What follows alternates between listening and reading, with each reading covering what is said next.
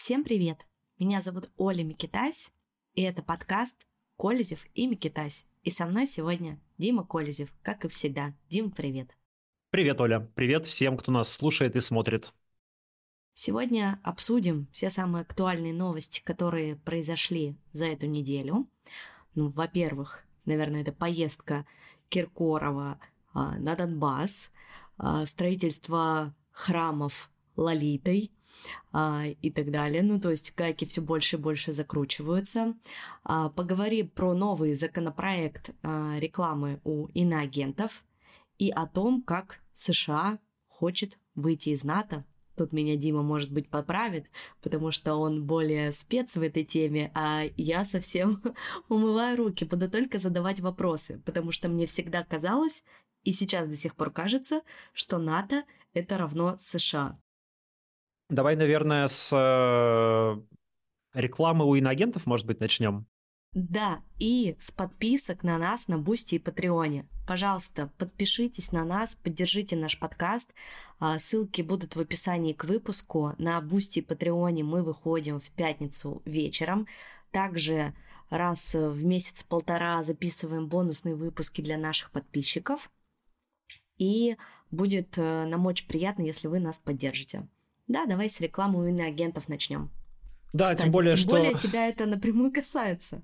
Да, тем более, если вы нас э, не поддерживаете, то зарабатывать нам все сложнее, потому что я, будучи иноагентом, например, вот теперь мне Государственная Дума хочет запретить э, размещать рекламу на своих любых площадках. То есть они внесли э, законопроект, в котором просто сказано, что вносятся изменения в закон о рекламе, запрещается реклама у иноагентов, и иноагентов а, где-то тоже запрещается. Да, реклама иноагентов и реклама у иноагентов. То есть нельзя ни то, ни другое. А, при этом, при этом штрафы, по-моему, если правильно, ну, сейчас юристы анализируют, как бы, что все это значит, но пока так, предварительная информация, что штрафы а, накладываются на распространителей рекламы. Угу. То есть, скорее всего, на самих иноагентов. Хотя вот я там с, говорил с людьми, которые мне продают рекламу, они считают, что, наверное, а, штрафовать будут и заказчиков рекламы. Вот, и штрафы там для юрлиц э, что-то типа до 500 тысяч рублей, ну, как бы довольно много для того, чтобы э, в стоимость рекламы не заложить. Хотя, возможно, например, кстати говоря, у некоторых э, блогеров больших, типа Дудя, там, у которого я не знаю, сколько стоит реклама, но мне кажется, что она стоит там сколько-то миллионов рублей, наверное. Вот. Им, может быть, можно прибавить плюс 500 тысяч к чеку, вот, так сказать, чтобы э, просто закладывать штраф в эту рекламу и платить его каждый раз, и выпускать эту рекламу. Возможно, я так предполагаю пока, на вскидку. Вот. Ну, слушай, а... такую штуку тоже можно обойти. Если вы, например, нарушили это три раза, то все, ликвидируем вашу компанию, Понимаешь? Как бы они ну, могут придумать все что угодно. Да, конечно, можно. Но и э, рекламодатели, и рекламоразмещатели тоже будут э, искать разные пути обхода этого. Ну, например, э, рекламодатели могут открывать иностранные юридические лица, и создавать, и размещать рекламу от их имени, а если и это будет караться, ну, например, начнут, ФАС начнет говорить что, окей, там э, разместила не российское, например, грузинское юридическое лицо, э, но рекламируется российская торговая марка, поэтому накладывается штраф на держателя этой марки. Ну, тогда, может быть, будут создаваться какие-то подбренды, например, для... Э, в принципе, к этому вообще идет, к тому, что у нас есть уже довольно большая русскоязычная аудитория платежеспособная, которая живет в эмиграции, живет за границей, есть э, люди там на YouTube, в блогах, которые вещают, в том числе для этой аудитории, а, можно, ну не знаю, там какая-нибудь условно школа программирования, да, вот чего сейчас много рекламируется, идет ну да, различные в, курсы. Идет в, не знаю, в, открывает юрлицо где-нибудь в Армении, в Грузии или, или Израиле, например, или в Европе, а, придумывает какой-то бренд, отличный от своего основного бренда, и начинает рекламировать свои услуги, окей, для иммигрантов, а, у иноагентов. Конечно, это гораздо меньше рынок, а, с одной стороны, но с другой стороны тоже какой-то рынок. Вот, тоже можно такое предположить, что такое будет появляться и развиваться. Но в целом, конечно, история плохая, что уж говорить. То есть, э, например, ну вот у меня есть YouTube, он прибыльный, он приносит деньги, там нет каких-то внешних денег. Я извиняюсь, я опять простыл, поэтому буду иногда шмыгать носом. Вот, там есть э, деньги монетизации YouTube, там есть деньги от моих подписчиков на Патреоне и на Бусти, и есть, э, собственно, продажа рекламы. Вот, и это примерно, ну, наверное, где-то треть, а иногда 40% может быть денег, которые приносят э, мне YouTube, поэтому ну, вот эти, да, вот эти деньги, скорее всего, отвалятся, ну, или часть этих денег отвалится, потому что там последние, последний крупный рекламодатель, например, у меня был как раз из Грузии. Я думаю, что ему в целом пофиг. У них, по-моему, даже нет юрлица в России. Вот, там компания, которая занимается а, мониторингом, мониторингом криптовалютных обменников. Mm, я смотрела этот ролик, мне, кстати, очень понравился. Я после этого ролика наконец-то разобралась, как эти криптовалюты устроены. Да, да, кстати, биткоин уже, по-моему, 52 тысячи. Вот. А, так вот, а, ну, такие вот останутся, наверное, рекламодатели. Но, значит, э, что еще э, интересно в этой ситуации? Я почитал пояснительную записку к этому законопроекту, и там сказано, что дескать, размещение российскими лицами, юридическими и физическими лицами рекламы у иноагентов – это скрытая форма иностранного влияния на государственную политику Российской Федерации. Я так долго думал над логикой этого предложения. То есть вот есть, ну, иноагент, не знаю, Колезев, давайте возьмем меня, да, я гражданин Российской Федерации. Ну, хорошо, я уехал, я иммигрант. Но ежели еще иноагенты, которые в России остаются, например, а, и, предположим, Алексей Пивоваров, например, вот давай возьмем такой пример. Да, человек, который признан иноагентом, но он находится в России и делает э, контент в России. А, у него ну большой да, YouTube... и у редакции много, кстати, рекламы. Большой популярный YouTube-канал, который работает в основном по рекламной модели. То есть у них прям много денег от рекламы.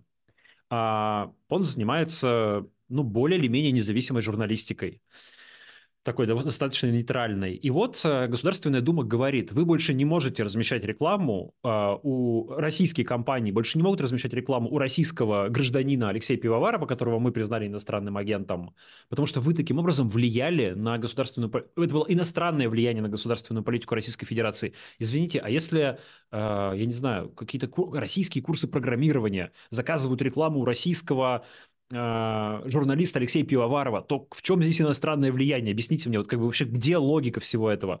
Ну, И что слушай, итоге... мы же понимаем, да, что логики там вообще можно не искать в любом Но... Ну, законопроекте.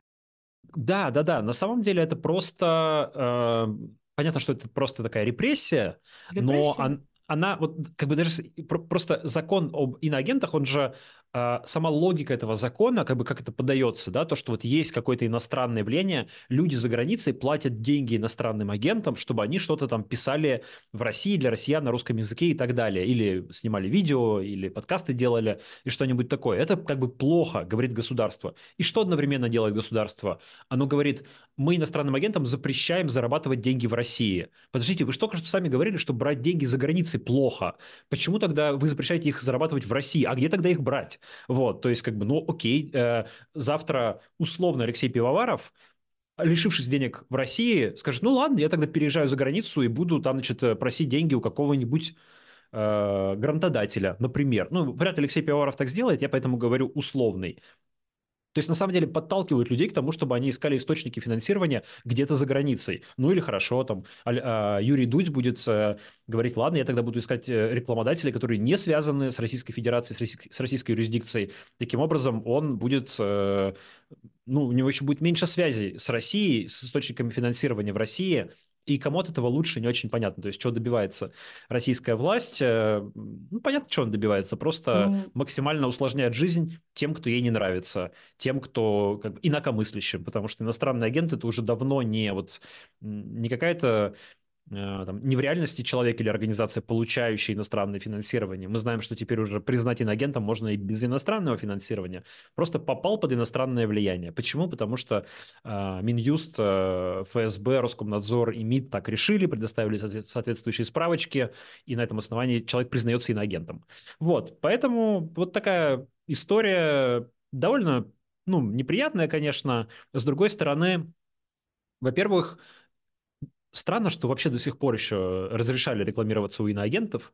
Вот какая-то непростительная поблажка, я считаю, со стороны российского государства. Володин не досмотрел где-то, да. Не досмотрел, да. А во-вторых, а, а во-вторых, э, Ну, такой, может быть, это какой-то самоутешающий оптимизм, но так как в основном это касается YouTube, конечно, да, потому что там основные бюджеты, и основные просмотры, и основные блогеры и иноагенты, а, то, может быть, это значит, что в ближайшей перспективе они YouTube блокировать не собираются, раз они занимаются, значит, там каким-то наведением порядка и пытаются как-то воздействовать на людей, которые там э, зарабатывают деньги. Вот. Но э, не факт, что так, конечно, логика там не обязательно прямая, может как-то быть э, совсем по-другому.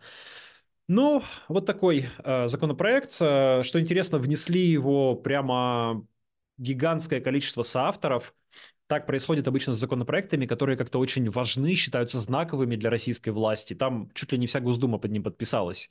Вот. А, что значит, что это вот какой-то прям государственный приоритет номер, ну если не один, то номер два а, борьба с рекламой у иноагентов. Хотя суммы по меркам государства, по меркам там триллионов рублей, которые тратятся на войну и на все прочее, и даже на российскую пропаганду тратятся десятки не, не десятки, ну, миллиарды долларов тратится на российскую пропаганду. Даже по этим меркам а, что-то там в прошлом году, по данным ФАС, по-моему, 200 миллионов рублей а, было размещено, на 200 миллионов рублей было размещено рекламы у всех иноагентов. Вот как бы, и, нет, вру, не 200. 200 юрлиц разместили рекламы на 130, э, на 130 миллионов рублей. 130 миллионов рублей за год на всех иноагентов, ну, как бы по меркам э, России матушки смешные деньги. Но ну, вся да, Госдума... Слушай, на самом деле вся, ну, раздели на все, конечно. Ну, понятно, что не каждый иноагент там обладает какими-то информационными ресурсами, чтобы размещать рекламу. Таких, допустим, там человек не знаю, наверное, 30, ну скажем, но вот все равно разделите одно на другое, поделите на 12 месяцев, подумайте, сколько в среднем получается на каждого иноагента заработка рекламы в месяц, не такие большие деньги получатся, а при этом еще держите в голове, что это ведь не деньги, которые просто кладутся в карман, с них, а, платятся налоги, Б. А, Монтируются это... ролики.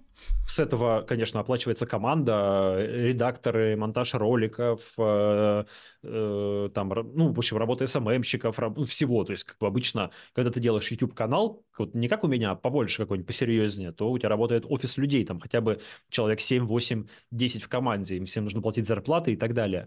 Вот, поэтому пытаются, конечно, э, разрушить это, ударить по этому бизнесу. Еще одной проблемой может быть то, что э, как будет трактоваться реклама иноагентов. Вот э, то, что, то, о чем ты напомнила, да, не у иноагентов, а самих иноагентов, которая тоже запрещена. Э, как угу. раз просто в, чате, в чате иноагентов это с утра обсуждали. Э, не у значит вас ли есть это... чат иноагентов? Конечно, он не Интересно. один, их несколько. Вот, не значит ли это, что что иноагентам будет теперь запр... ну, будут пытаться запретить э, рекламировать друг друга, например, да, то есть сейчас как бы, понятно, иноагенты легко ссылаются друг на друга, э, репостят, ставят ссылки и так далее, а вдруг ФАС начнет говорить, что если э, иноагент Дудь, не знаю, со... написал про телеграм-канал иноагента Колезева, Э, как было какое-то время назад, то он прорекламировал таким образом Колезева, и неважно, за деньги он это сделал или бесплатно, мы считаем это рекламой, потому что по закону о рекламе, э, реклама – это любая информация, которая направлена на привлечение внимания к товару или услуге, а, значит, и поэтому, пожалуйста, штраф накладывается и на того, и на другого, потому что вот это вот была запрещенная реклама. Кто знает, как будет смотреть ФАС? Возможно, что и вот так. Мгм. Ну, слушай, я уже ничего не исключаю и э, рассматриваю самые худшие варианты. То есть гайки закручиваются уже по полной, и когда этот законопроект примут, а я уверена на сто процентов, что его примут, то, ну, собственно, мы на каких-то, скорее всего, крупных кейсах это и увидим, и будет уже какая-то практика, чтобы можно было подробнее это обсуждать. Но вот интересно тоже, у нас бы кто-то захотел разместить рекламу, а тут Микитась еще есть, Микитась не иноагент, но это наш с тобой совместный проект. Да как это будет опять же расшифровываться, непонятно. Ну, Или проще в... сначала Микитась дать иноагента, а потом уже по полной, значит, их там э, мять.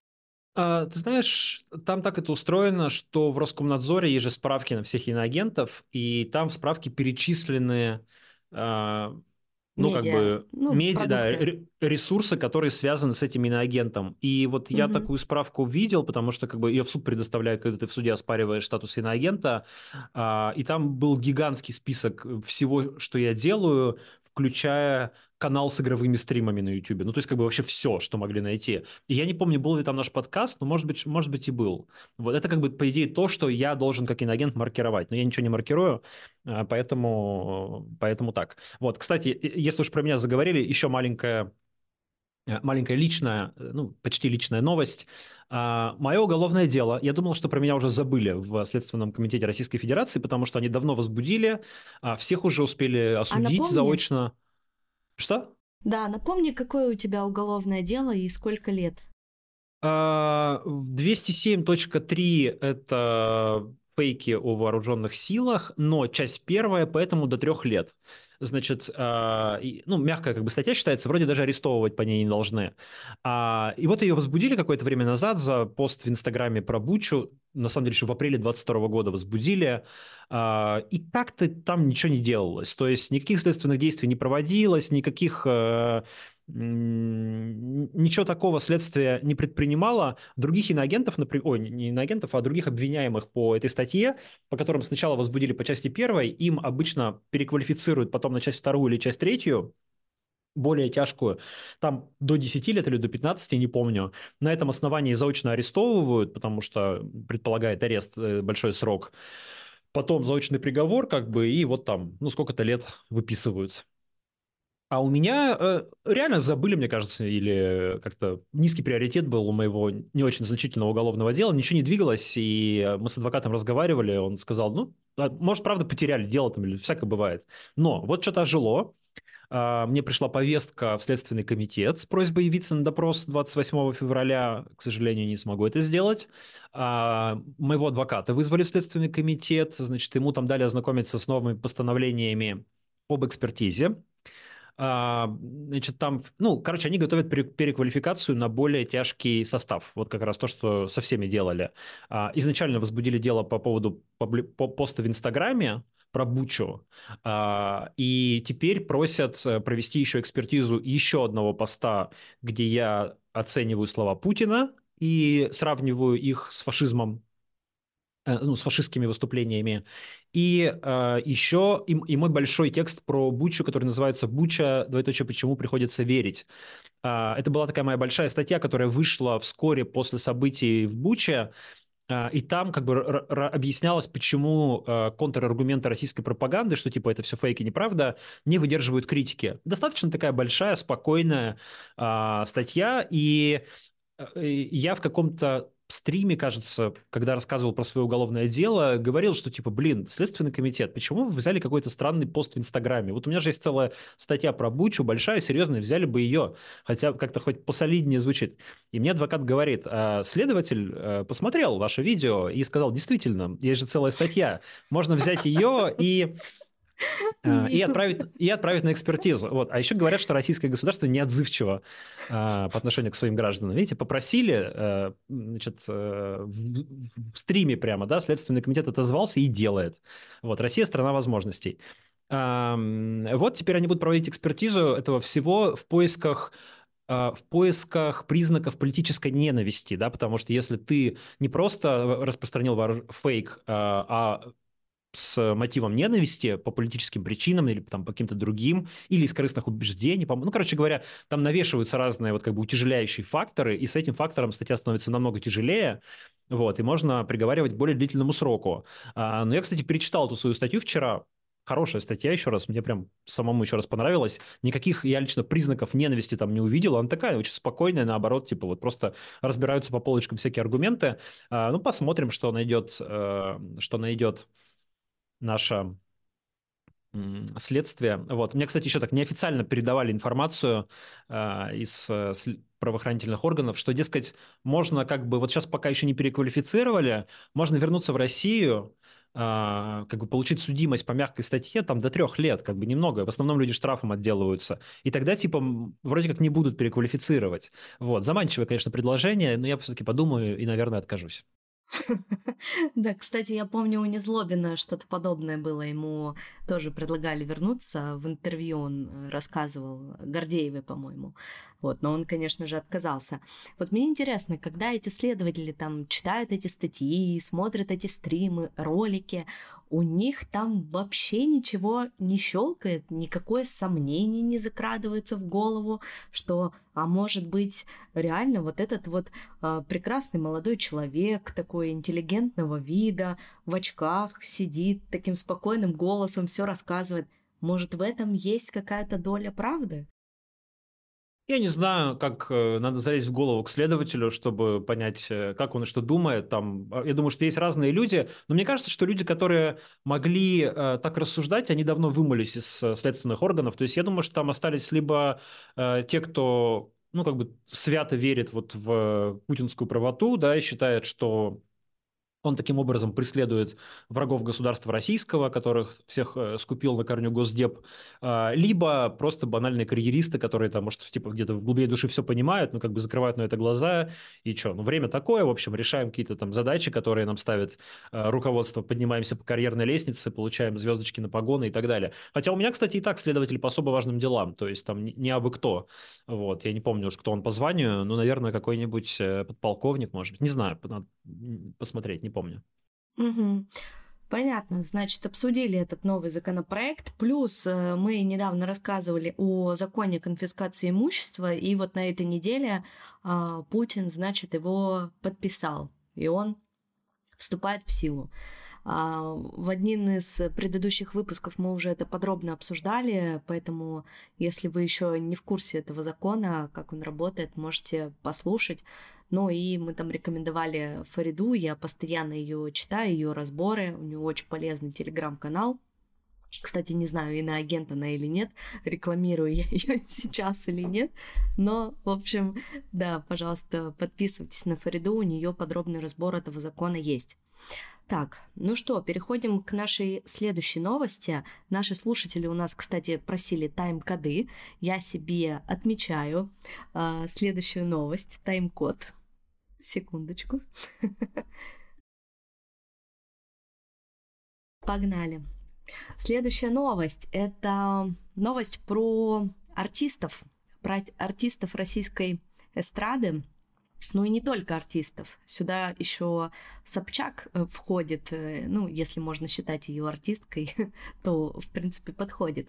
А, во-первых, на Медузе а, вышел, Медуза опубликовала список черный список из 50 э, артистов, которые, которым якобы сейчас будут запрещать выступления. В него попало, на удивление, и Лолита, и Киркоров, и Глюкоза, а, и, значит, кто там еще из нас из самых популярных? И Асти, Билан. И Билан. В общем, то есть все, все, то есть все, все, все участники вечеринки Ивлеевой, собственно. Да, все участники вечеринки. И вот на этой неделе появились новые новости по поводу э, Лолиты и Киркорова, э, значит, которые там, конечно, тоже участвовали. Ну, я вот себе выписала, значит, что они делали, что они не делали э, с момента начала полномасштабного вторжения. И вот, э, кстати, Лолита, да, вот можно каждого кратко так разобрать. Лолита, она вообще якобы не высказывалась про войну, и э, даже однажды поддержала, э, высказала поддержку э, Юлии Навальной и белорусским женщинам. Вот. И, значит, она приняла участие в этой голой вечеринке. Ей стали отменять концерты. Она записала извинительное видео, но это, как мы видим, не сработало. И на этой неделе вот она, значит, новое видео записала, в котором рассказала, что будет восстанавливать храм на оккупированных территориях. А, это у нас, значит, первый персонаж. Можешь что-нибудь про Лолиту добавить или дальше продолжаем? Ты знаешь, я э, помню, что видео, которое она записала, было как раз таким не особо извинительным, то есть она как бы, ну, по сравнению с Филиппом Киркоровым, в общем, это ну, было да. такое, типа, просто как бы она не то чтобы извинялась, она как бы грустила по поводу того, что произошло, так сказать, и можно угу. сказать, что грустила по поводу реакции на это больше, чем своего поведения. Вот. Про Лолиту больше ничего не добавлю. А, ну, только единственное, так сказала, что она заявила, что будет э, восстанавливать храм на оккупированной территории. Она-то, естественно, не называет ее оккупированной, то есть это как бы... Ну, мы да. так ее называем, да. Для нее там это в Донецкой области, в Донецкой Народной Республике или где там она собирается его да. реставрировать. Но мне кажется, что э, есть такой, знаешь, вот у людей, которые пытаются таким образом как бы искупить свою вину перед Кремлем, э, там есть какая-то градация, ну то есть э, насколько и, с одной стороны, градация, с другой стороны, нежелание самому попасть под западные санкции. Вот, потому что если ты как бы едешь напрямую на передовую куда-нибудь там и говоришь, значит, эй, молодцы, а, российским военным, давайте воюйте, то это как бы самый жирный плюс от Кремля и самый жирный минус, естественно, от тех, кто накладывает санкции, и тут как бы большие риски получить санкции. А если ты а, просто, например, там обращаешься к российским военнослужащим где-то в больницу приезжаешь к ним на территории России, то тут как бы к тебе санкции уже сложно предъявить какие-то, да, ну съездил, съездил к военнослужащим.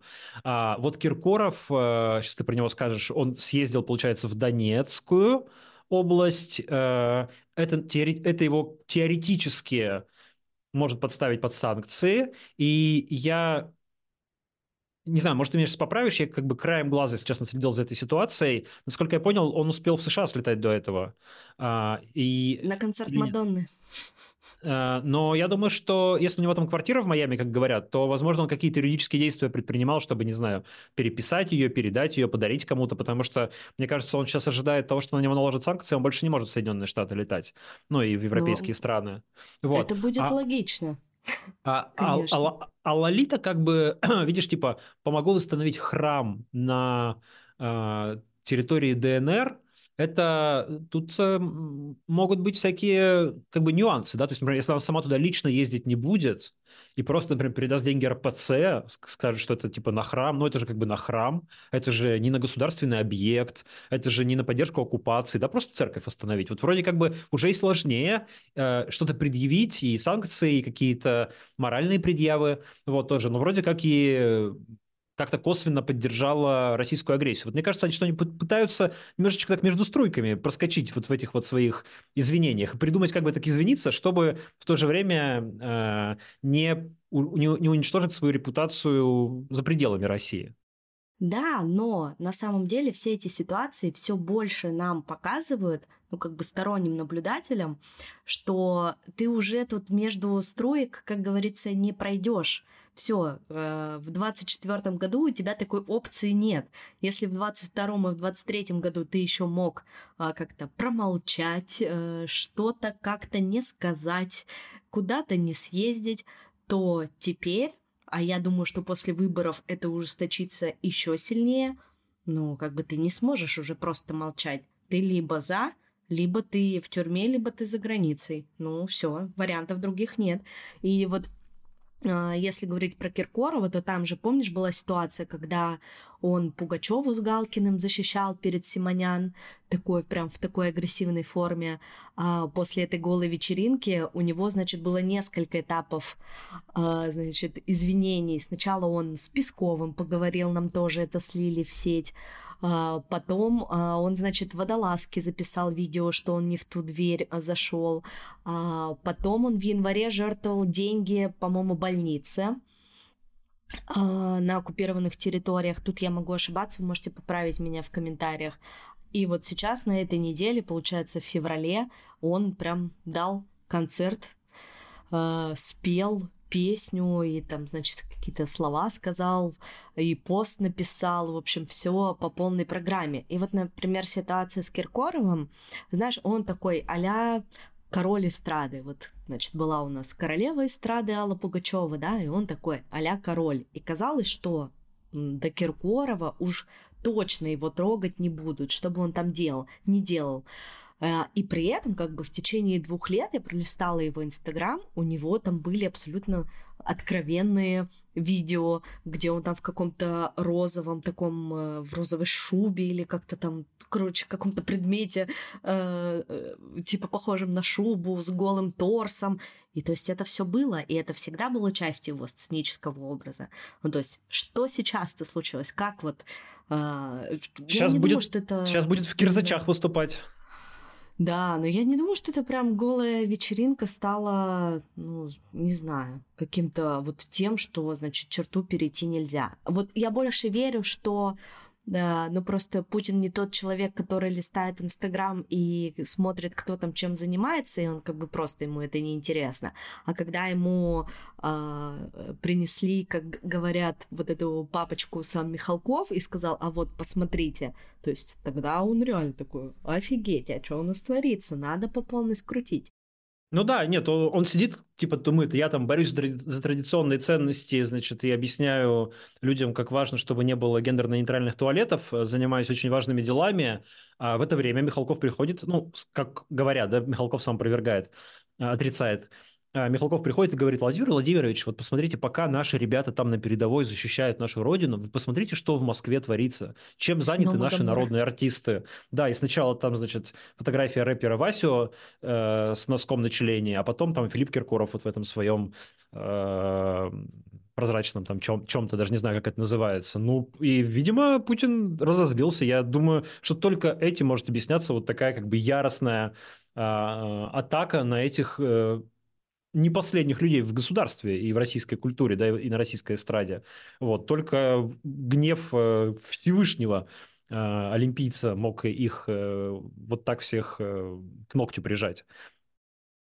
Ну, и я думаю, что в том числе а, это связано с тем, что м, припугнуть а, среднячков. Ну, то есть показать, что смотрите, даже с королем эстрады самой мы можем так обойтись. А что уж будет с вами, мы вас просто в пепел сотрем, ну, типа, и ничего от вас э, не останется, живого места. Вот. Ну, про Билана, да, тоже он, значит, извинялся, но он такой персонаж, который э, сразу высказывался за войну, и то есть там как бы все определенно было однозначно. А он тоже съездил после голой вечеринки, ну, во-первых, записал вот эти извинительные ролики, съездил в Донецк, взял какого-то черного кота, э, даже вот по этому видео с котом, не знаю, видел ты его или нет, но было видно вот его вот это вот лицо, знаешь, если вы нас смотрите на YouTube, то я пыталась это изобразить. ну, то есть, насколько он вообще сам не понимает, что происходит, и, э, значит, зачем он сюда пришел.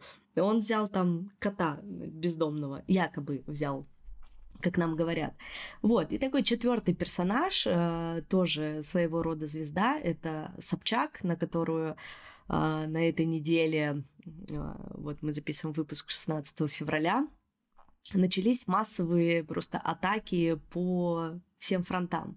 Но я, с одной стороны, как бы, да, массовые атаки, а с другой стороны, а можно ли считать двухсерийный э, сериал, э, или как это правильно сказать, сюжет на канале помощном в НТВ, э, как какой-то, значит, э, серьезную какую-то атаку?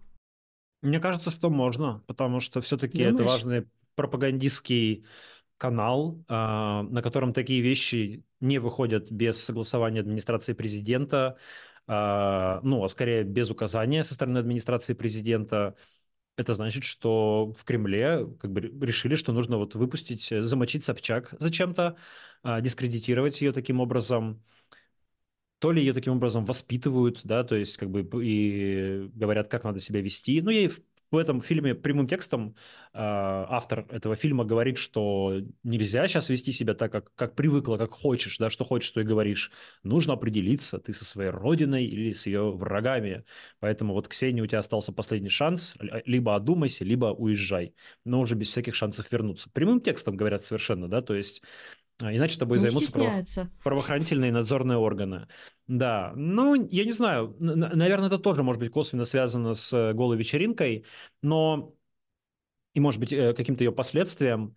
А, но вообще, как бы для меня это история про то, что ничего такого, типа, даже полунейтрального уже не остается, не может да, остаться. Никто да, просто... не сидит на двух стульях, все. Про- Время просто закончилось. Как... Да, то есть там, опять же, того же Алексея Пивоварова вспомним, да, который пытается, оставаясь в России, заниматься э, как бы нейтральной журналистикой, но вот сейчас и его э, прижмут, потому что закон об иноагентах не позволит ему дальше зарабатывать. Э, то есть Кремль последовательно делает все, чтобы э, любой человек, любой медиа, любой ресурс, который э, хотя бы бросает тень сомнения на то, что делает Кремль в Украине, самое главное, это самый ключевой вопрос, э, такой ресурс, такой человек, такое медиа не должны существовать, должны быть закрыты, э, в лучшем случае выдворены из страны и пускай вещают оттуда из-за бугра.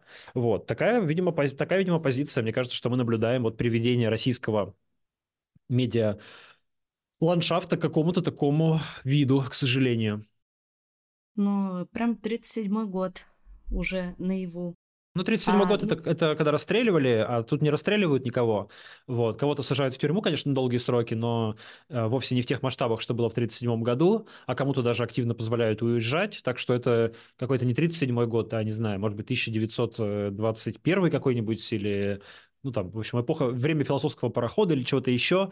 Вот. Ну, все исторические аналогии тоже не верны, конечно, а, но с 37-м сравнивать э, не получается на самом деле. По-другому все ну да, но устроено. мне кажется, это, знаешь, это просто уже какая-то такая фраза, а, чтобы не знаю, как-то олицетворить э, то, что происходит. Типа, вот тогда это был самый страшный 37 Ну да, год. понятно. Для нас то, что сейчас происходит, ну, по сути, это тоже страшно. Идет война, и с соседом, и внутри государства э, с собственным А, а, народом. в, те- а в 37 году никакой войны, кстати, не было, во-первых. И во-вторых, я, э, для людей, конечно, было страшно, но учитывая, что как бы такого... м, ну, не было такой а, медиа-среды, как она есть сейчас. Конечно, газеты про все это писали, и первые полосы газет выходили с репортажами со всех этих судов и так далее. Но вообще-то у обычного человека, вот, который там не жил в какой-то номенклатуре, а, у него могло сложиться впечатление, что это как бы его особо не касается.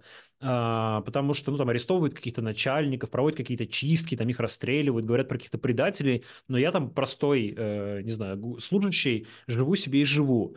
И э, Хотя, конечно, статистика репрессий показывает, что они были достаточно широкими, они задели очень сильно руко- руководство, но и обычных людей тоже задевали. Но я вполне допускаю, что там в 1936-1937 году э, существовали люди, которые как бы этого практически не замечали, и уже там спустя годы, во время хрущевской оттепели, в 1956 году, 20-й съезд, как бы открыли глаза и сказали, смотрите, что творилось, И то не всем открыли глаза, потому что открыли глаза на съезде только партийным работникам.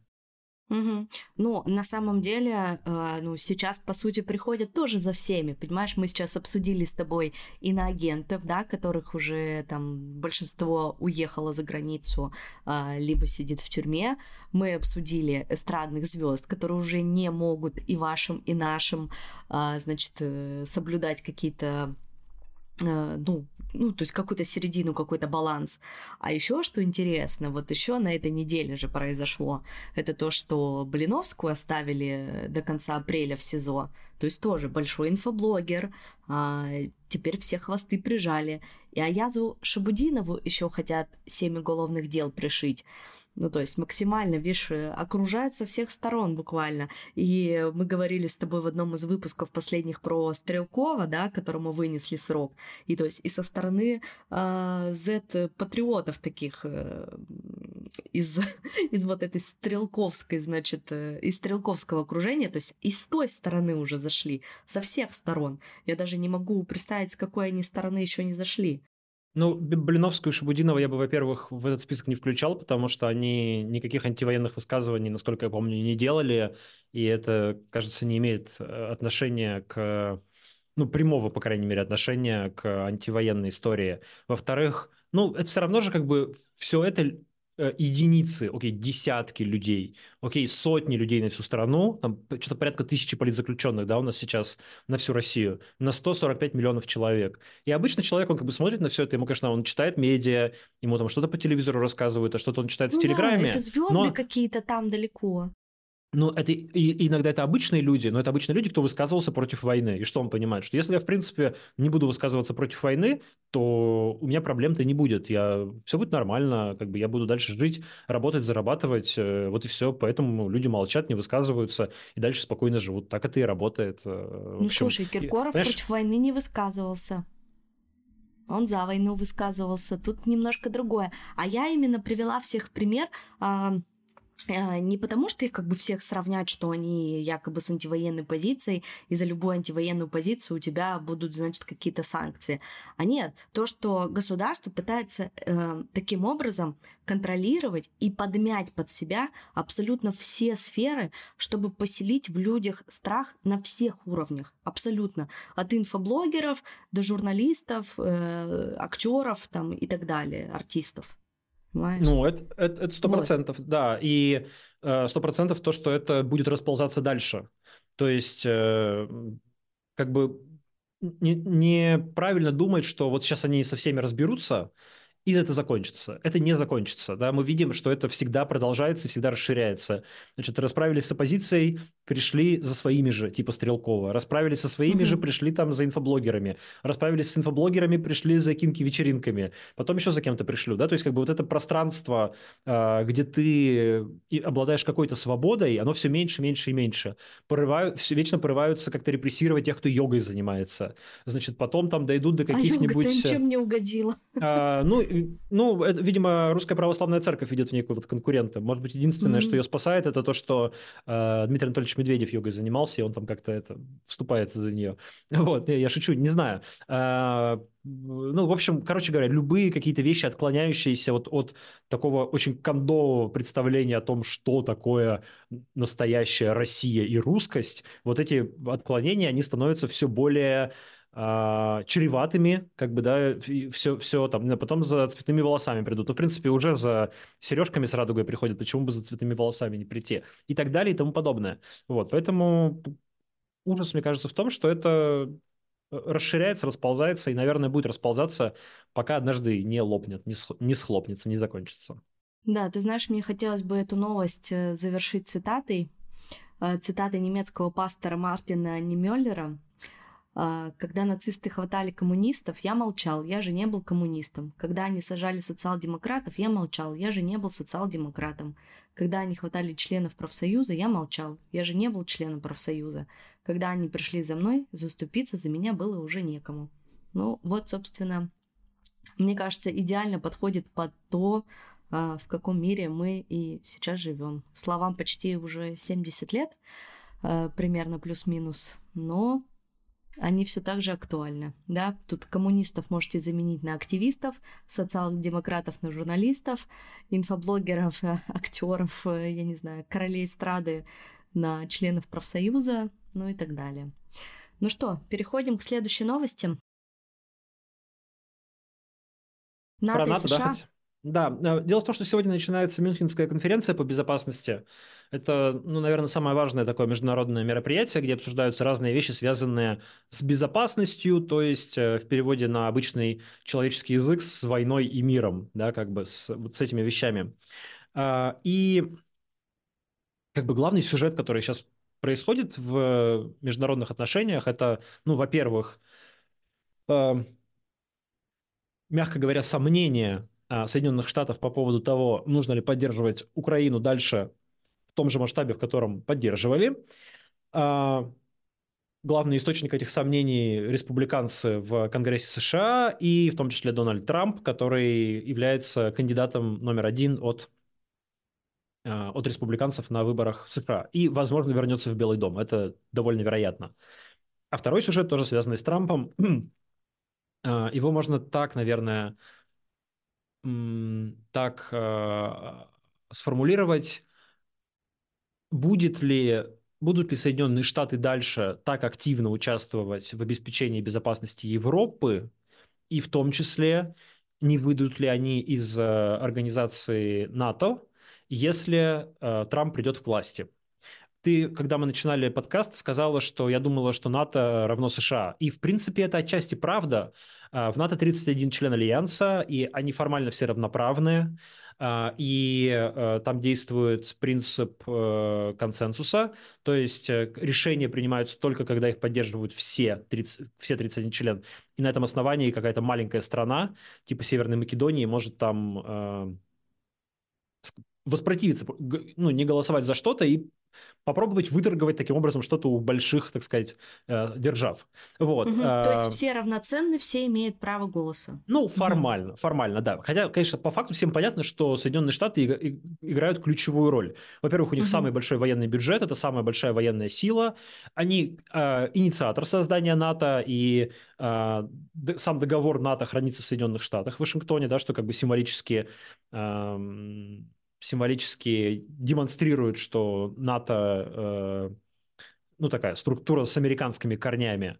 Э, и, собственно, вся европейская безопасность, она во многом основана на то, а что такое безопасность, опять же, да, это защита от агрессии, а, а под агрессией мы сегодня в первую очередь э, с точки зрения Европы понимаем российскую агрессию. До 2014 года было не так, были мысли, что это может быть иранская агрессия, северокорейская агрессия, китайская агрессия, да, там, вот, а сейчас как бы все считают, что, ну, на первом месте самая очевидная Россия, на втором Китай, вот, и, кто, есть куча европейских стран, которые, которых нужно защищать от возможной э, атаки, э, сами себя они защитить по сути сегодня не могут, потому что армии довольно маленькие.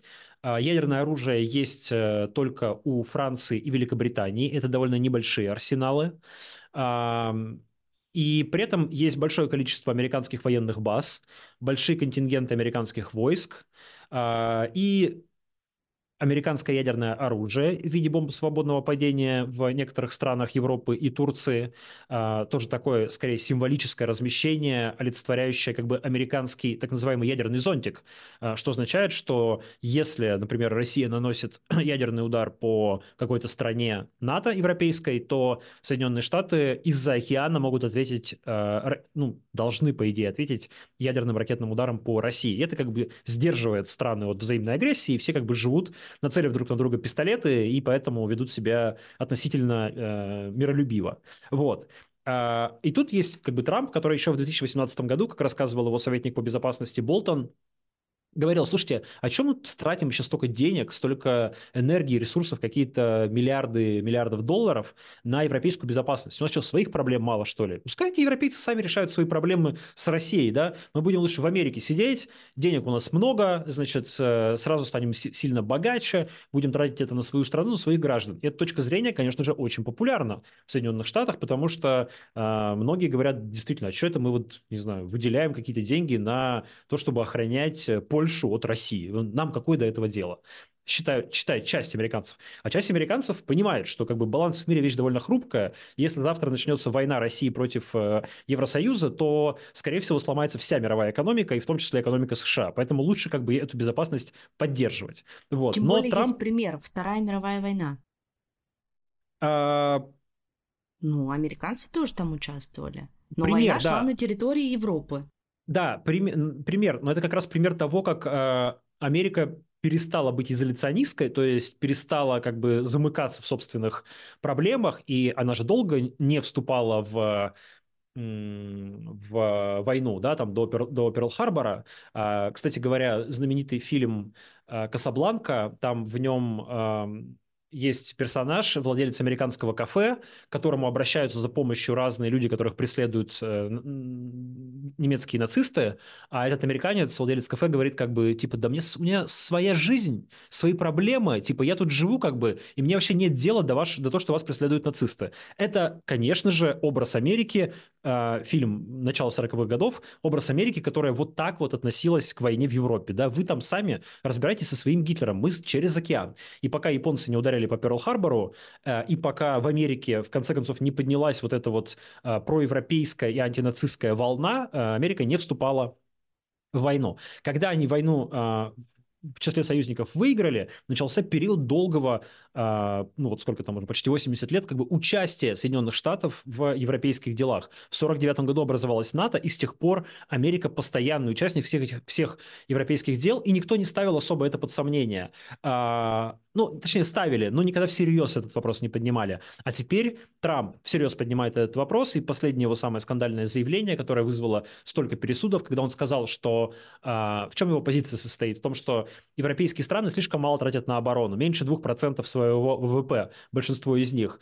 И он пересказал свой э, диалог с президентом одной из европейских стран, он не сказал какой, который его якобы спросил, если мы не платим, вот эти 2% оборонного бюджета не расходуем, и на нас нападает Россия, вы нас защитите? Трамп сказал, я вас не только не защищу, я э, поощ... ну, как, encourage, поощрю Россию, подтолкну Россию к тому делать то, что им заблагорассудится. Типа нападайте вообще на тех, кто э, мало денег тратит на оборону, и Америка не, ни в чем не поддержит. Это вызвало, конечно, ужасный скандал и гигантский переполох э, на самых разных уровнях и в НАТО, потому что НАТО держится на так называемой пятой статье. Пятая статья – это часть устава НАТО, в которой прописано, что атака на любого члена НАТО, самого маленького, включая Литву, например, Латвию, Эстонию и так далее, будет рассматриваться как атака на всех членов Альянса. Это значит, что если Россия вторгается в Литву или в Латвию или в Эстонию, то Соединенные Штаты должны объявить войну России. И на этом угу. держится НАТО, потому что все в это верят.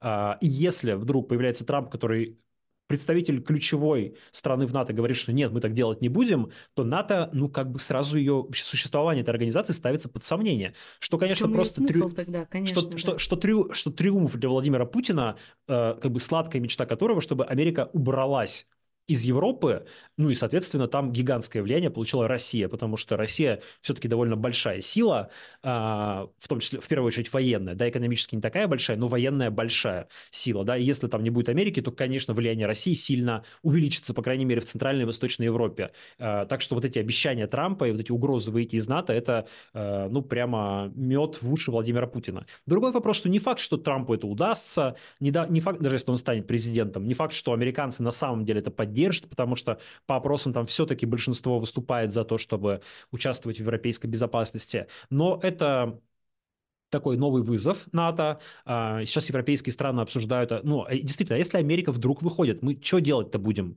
И вот начинаются разговоры. Во-первых, надо собственные армии увеличивать. Во-вторых, надо, может быть, делать какие-то общие силы безопасности Европы, то есть армия Евросоюза условная, которая может обороняться от России. Может быть, пересмотреть вопрос о владении ядерным оружием, потому что сейчас договор о нераспространении ядерного оружия запрещает новым странам получать, разрабатывать ядерное оружие, оружие, и, например, та же Германия его не имеет.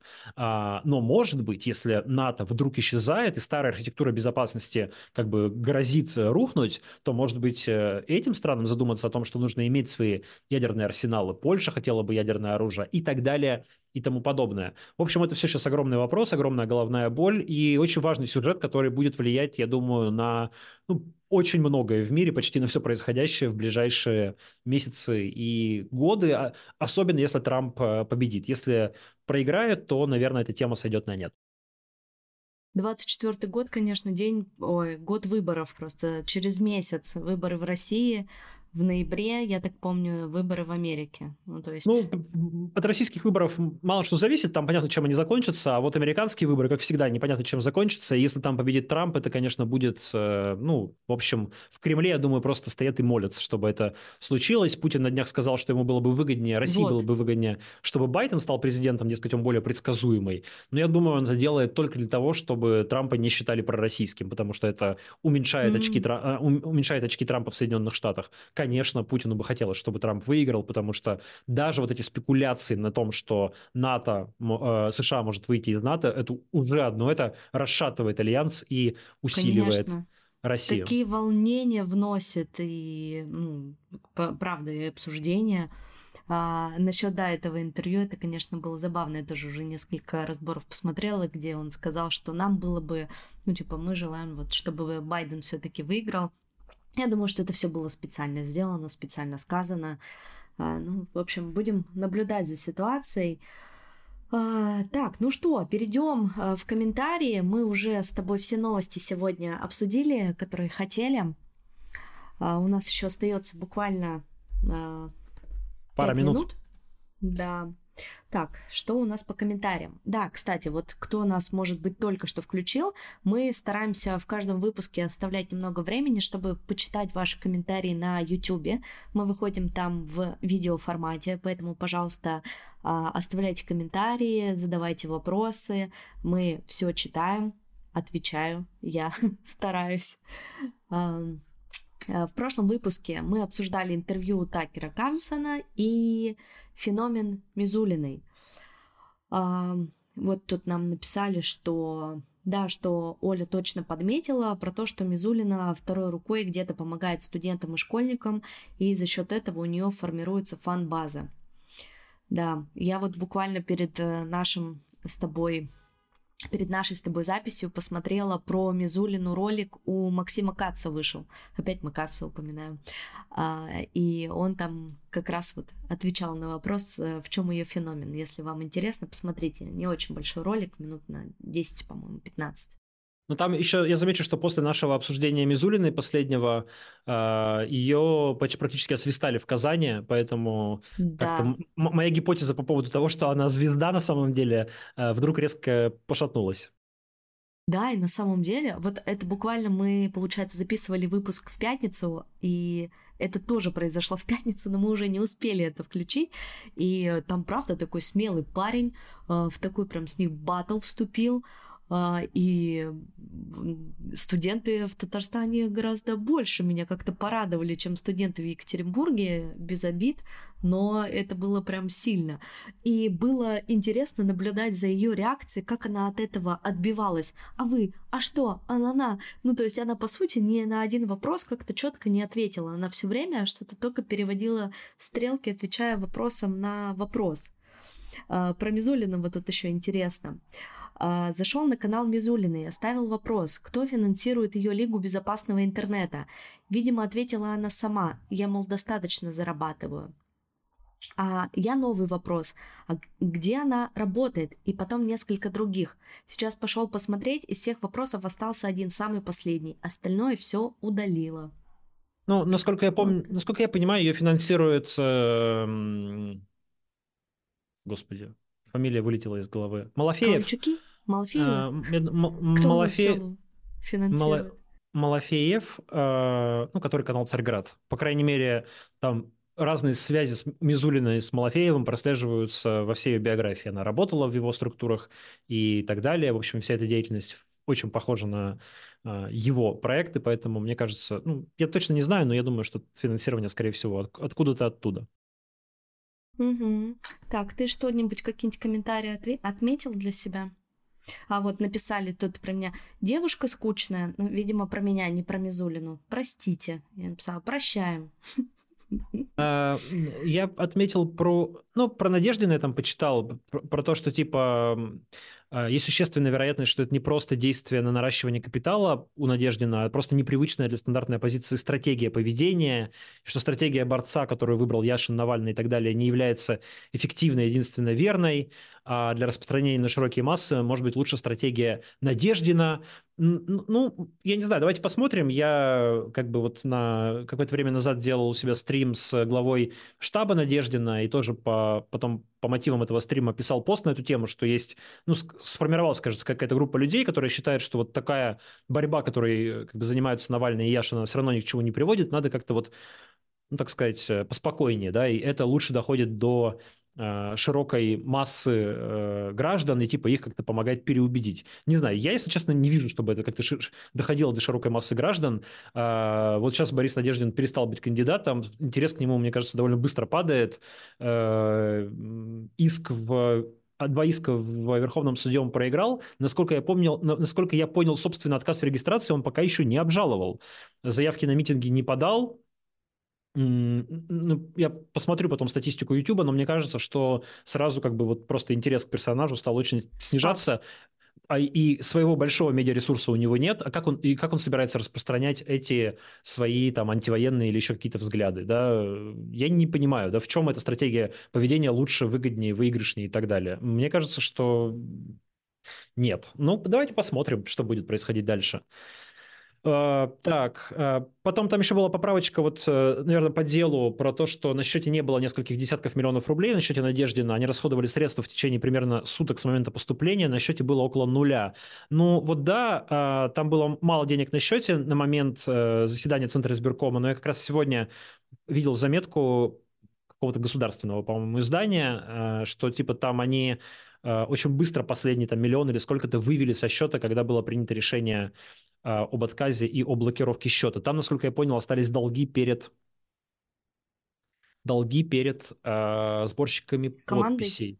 Да, информация, кстати, mm-hmm. которая сейчас еще активно распространяется, наверное, ботами в комментариях, но э, ну, информация я посмотрел вроде бы соответствующей действительности про личные там большие долги самого Надеждина вот, э, перед э, государством, там здесь просто исполнительное производство, вот, что тоже как бы ни о чем не говорит, наверное, вот, но, э, по крайней мере, ну, стало что там, понятнее, какого почему... порядка цифры хотя бы? Там, за коммуналку чё, чё... или что там за, за долги? Там какие-то кредитные долги, насколько я понял, э, что-то типа 20 миллионов. М. Вот. Э, По крайней мере, в базе судебных приставов э, это есть.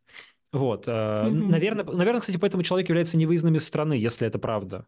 Если это правда. Поэтому вот эта бравада «я никуда не уезжаю», может быть, она еще в том числе вот этим может быть обусловлена. Интересно, потому что там после 30 тысяч, насколько мне известно, сразу лавочку прикрывают. Может, уже и снизили порог.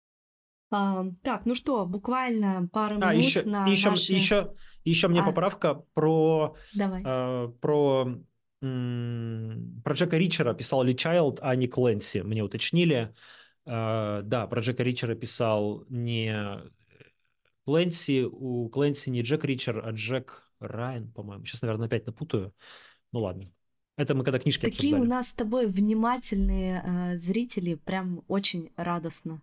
Прям следят, ни одной ошибочки допустить нельзя, наши фак- факт-чекеры любимые. Ну что, быстренько рекомендация.